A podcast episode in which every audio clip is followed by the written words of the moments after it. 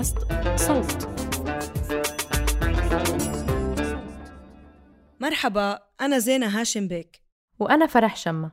وهيدا بودكاست مقصودة.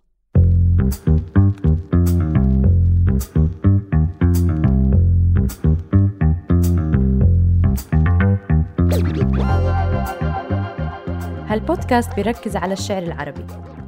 بحلقات نقاش رح نقدم لكم قصائد من اختيارنا ونناقشها سوا. أما بحلقات إلقاء فرح تسمعوا قراءة قصائد مختلفة. بحلقة اليوم من إلقاء رح نسمع قصيدة بعنوان لا بأس للشاعر الفلسطيني مريد البرغوثي من ديوانه منتصف الليل وقصائد أخرى اللي نزل باللغتين الإنجليزية والعربية. لا بأس أن نموت في فراشنا.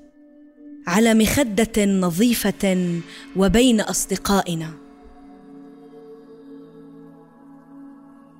لا بأس أن نموت مرة ونعقد اليدين فوق الصدر ليس فيهما سوى الشحوب لا خدوش فيهما ولا قيود لا راية ولا عريضه احتجاج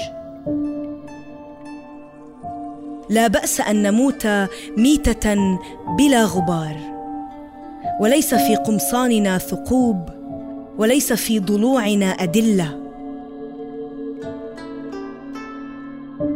لا بأس أن نموت والمخدة البيضاء لا الرصيف تحت خدنا.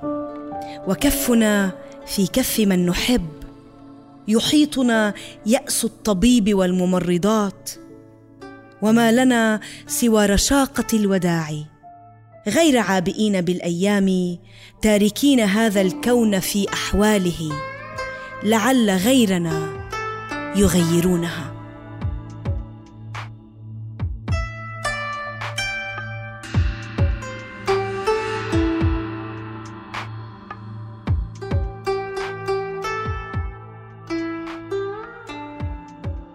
هذا كان بودكاست مقصودة من إنتاج صوت. هاي القصيدة من كتابة الشاعر مريد البرغوثي وجميع الحقوق محفوظة له.